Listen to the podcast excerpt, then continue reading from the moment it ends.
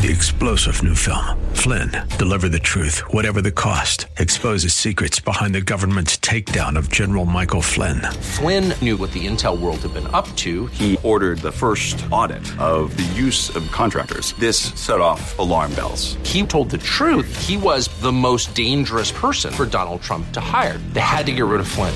Flynn, deliver the truth, whatever the cost. Available now. Watch it today. Go to salemnow.com. Salemnow.com.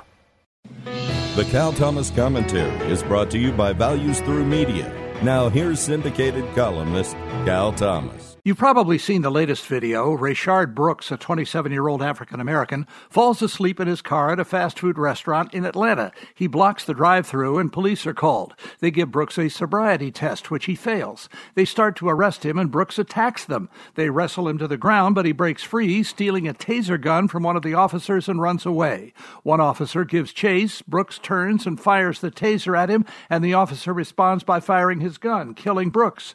The cop is immediately fired and his partner put on administrative leave. There were several other options. The cops could have let Brooks go. They had his car and could have met him at home with reinforcements. Both officers should have been placed on administrative leave pending an investigation. These sorry incidents have become too political and threaten the morale and careers of good police officers everywhere. The media are complicit in this, promoting their narrative of division. Our country is being torn apart, and few seem to care. I'm Cal Thomas. For a free copy of today's commentary, visit calthomas.com or write us at Values Through Media, P.O. Box 373340, Key Largo, Florida 33037. That's P.O. Box 373340, Key Largo, Florida 33037. Please specify the date and subject. Your tax deductible gifts to Values Through Media help support us. Listen again next time for the Cal Thomas Commentary.